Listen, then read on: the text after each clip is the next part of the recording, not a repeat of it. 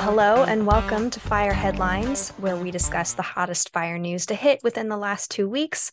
I'm your host, Inanna Hencke, and today I am joined by resident panelist Jeff Buchanan, and we are thrilled to have two guests with us Captain Adrianne Ziyad and Deputy Chief Khalilah Yancey.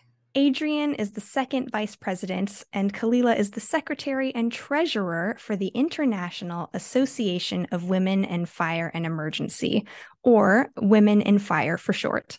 We're so happy to have you join us. Welcome to the show. Thank you so much for having us. We really appreciate this opportunity. Yes, thank you, Jeff. And Ayana, we thank you so much for allowing Women on Fire to be a part of this awesome podcast. The topic that we have today is women in specialized fire service roles. For example, track rescue. The Indianapolis 500 track rescue teams have women responding to wrecks on the speedway.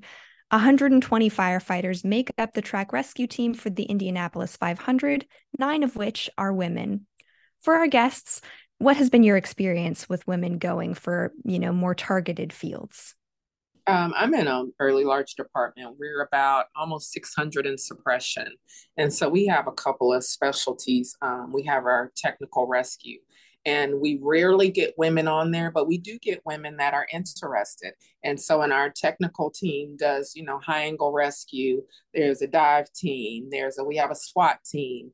And so we do often have um, people interested in those fields, women specifically in, interested in those fields.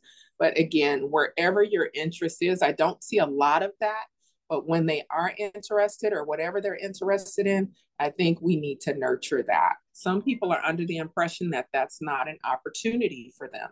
And they need to know it is. When we gather, when we're out with our small children or even our adults, they need to be able to see that that's an opportunity. I can't tell you how often I've been on a fire or driving a fire truck where women were like, oh my goodness, you're driving that big rig. Oh my goodness. Oh my goodness. I didn't know you could do that. So um, it's just important. We're, we're all visual people and we need to see it to believe it. So I think it's great. Like I said, we don't have a lot of women who are in our specialty teams, but when we do, we definitely advocate and, and nurture that and support wherever we can.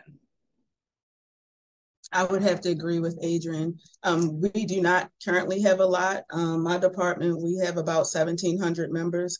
Um, we don't have a lot that's in specialty areas, but we do have some that take all of the training, high angle rescue, trench training, swift water, and they do great at what they do. It's some of them that are officers in those areas, and they do great, but it would be great to see more women venture to those areas as well. And I think we're getting there because before at, at one point in time we didn't have any. So it's it's getting better, and I think we have a um you know a, a way to go. But I think uh, as long as we keep pushing things and making women visible, as Adrianne said, and letting them, ensuring them that is nothing that they can't do, I think that we will see a lot more in the years to come. Jeff, what were your thoughts about this article? Well, wh- where my thoughts go is the difficulty, whether it be the Indianapolis 500 track rescue team, Baltimore Fire, DeKalb County Fire, is how difficult it is to recruit and particularly women. And I, I would love to hear Khalilah and Adrianne speak to the audience that's trying to recruit the best firefighters. We just want more firefighters. We want more women to join the ranks of the fire service. Speak to those individuals that are banging their heads up against the wall. How do they do it? How do they get more women interested in coming to their fire department? You, you have to make them feel welcome, first of all. People are not going to come where they're not wanted and i'm speaking on the female aspect. So you have to make sure that they're coming into a welcoming environment a place where they can feel included. And you know you'll get more buy-in once you see more and people encouraging each other and the women to come in. I think that will definitely help. But overall as far as recruitment and retention i think we're seeing this generational gap and the difference of how people look at careers and things. I think the younger generation right now, they kind of lack people skills in a sense because they can do everything at their fingertips with their phone. Where generations in the past, you went outside, you had to communicate, you sat down and you had dinner together. All of those things are some of the reasons why we're not seeing younger people want to join this profession because they're they're so used to just being able to do things at the drop of a dime and change their mind. And here in, in the fire service is more traditional is structured is paramilitary. So sometimes they have to be prepared and understand that how this environment is. So i think that as the fire service if we can adjust a little bit to get them to understand that then we can get we can start to get more people in and recruit the younger generation because right now it's like you know everything is just kind of fly by night. They can do they can be an influencer on the internet and make a lot of money. So you know the fire service like well i'm not going to go risk my life when i can just sit home and be on my phone. But if you you know we have to make it um appealing to them. So i think if we start doing that and curtail to the generation we'll start to get that younger generation back and that hunger to be in this great career that we have that's a fascinating point of view that I had not heard before, but I love that perspective. What comes to mind for me is almost like the epidemic of loneliness among young people as well that I have heard lots of stories about how, you know, people while they're more connected virtually, they're less connected socially. And of course, I think that being present online and having visibility in that way is helpful for recruitment and getting people to know that this is a great career that they could be involved in.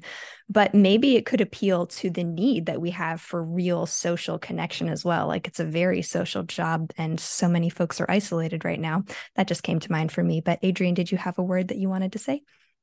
I did. Um, and Khalilah is completely right. That being comfortable in the space is so important. Um, I've heard fi- female firefighters say that, um, and statistics show that even if they love the job, some of them have thought about leaving because of that piece of not being comfortable.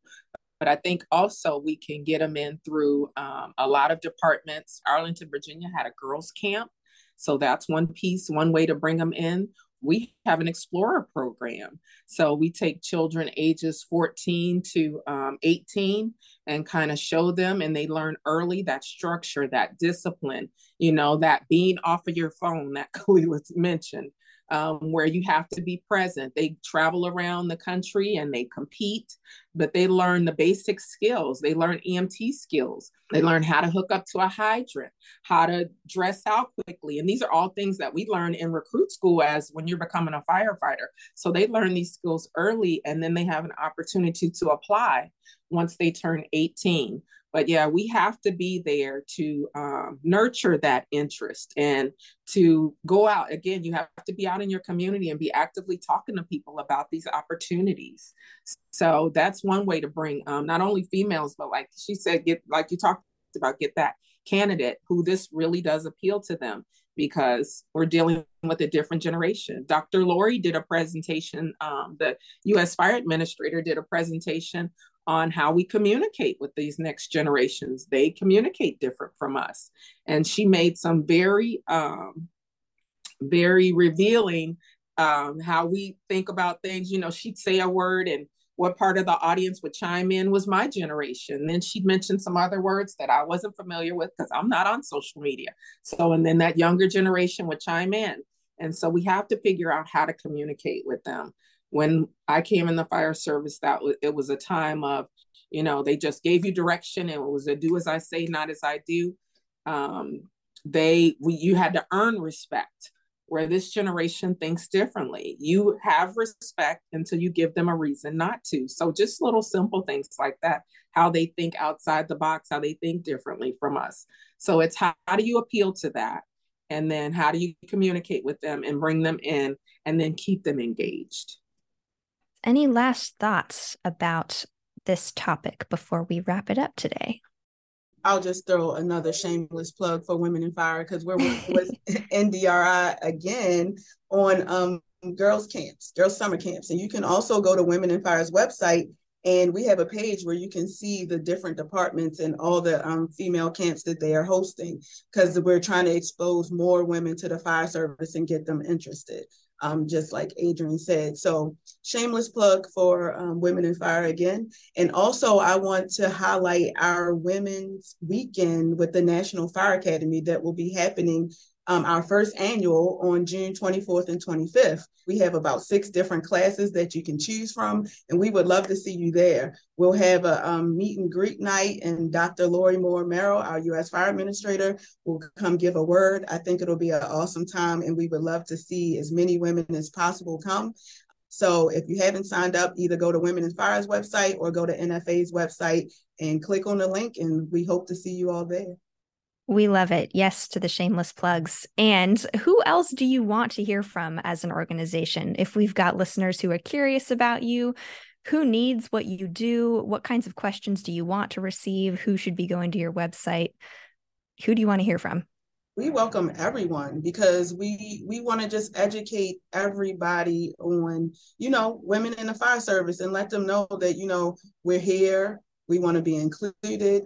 Um, we want to feel welcome. We want to let them know if there's anything they're lacking within their respective departments that they can turn to us as far as mentorships, just little um, information tidbits. If you just need networking or just someone to talk to, we have all of those resources. As Adrianne said, we have state reps, we have trustees, we have different ways that we can extend our arm and help as many women as possible. That's our ultimate goal. We want to stick to our mission, vision, and values of always trying to encourage and help women and one another. But like we said, we don't want to leave the men out. So sometimes men may need that encouragement. We're here for you as well. Yes, we have something for everyone. And that's one of the reasons why I joined this organization, even though we are uplifting women. Like she said, Khalilah said, we have something for everybody. So we're we're open book. Our website is full of information. They can reach out. One of the things I'm very passionate about is mentoring. So um, I love to extend that olive branch and see where I can be of assistance to anyone because sometimes people just need to know that they're not alone. So please, if anyone is out there listening to this and you just have a question about anything, just reach out and we'll see where we can be of assistance. Khalilah, Adrianne, you've been so awesome. Thank you for for for coming on the show and sharing the message and it's huge. Jeff, thank you so much for allowing us this opportunity. Um, it's it's shows like yours and people like you all who see that there's a need and advocate and um, it's it's we're all working together to accomplish the same goals so it's truly appreciated. Thank you again. Thank you if you want more information about the awesome work that Women in Fire is doing, you can visit womeninfire.org. Thank you so much for tuning in today. If you have a question for the panel, please reach out to us at fireheadlines at WFCA.com and let us know what's on your mind. We'll see you back here next week for more Fire Headlines.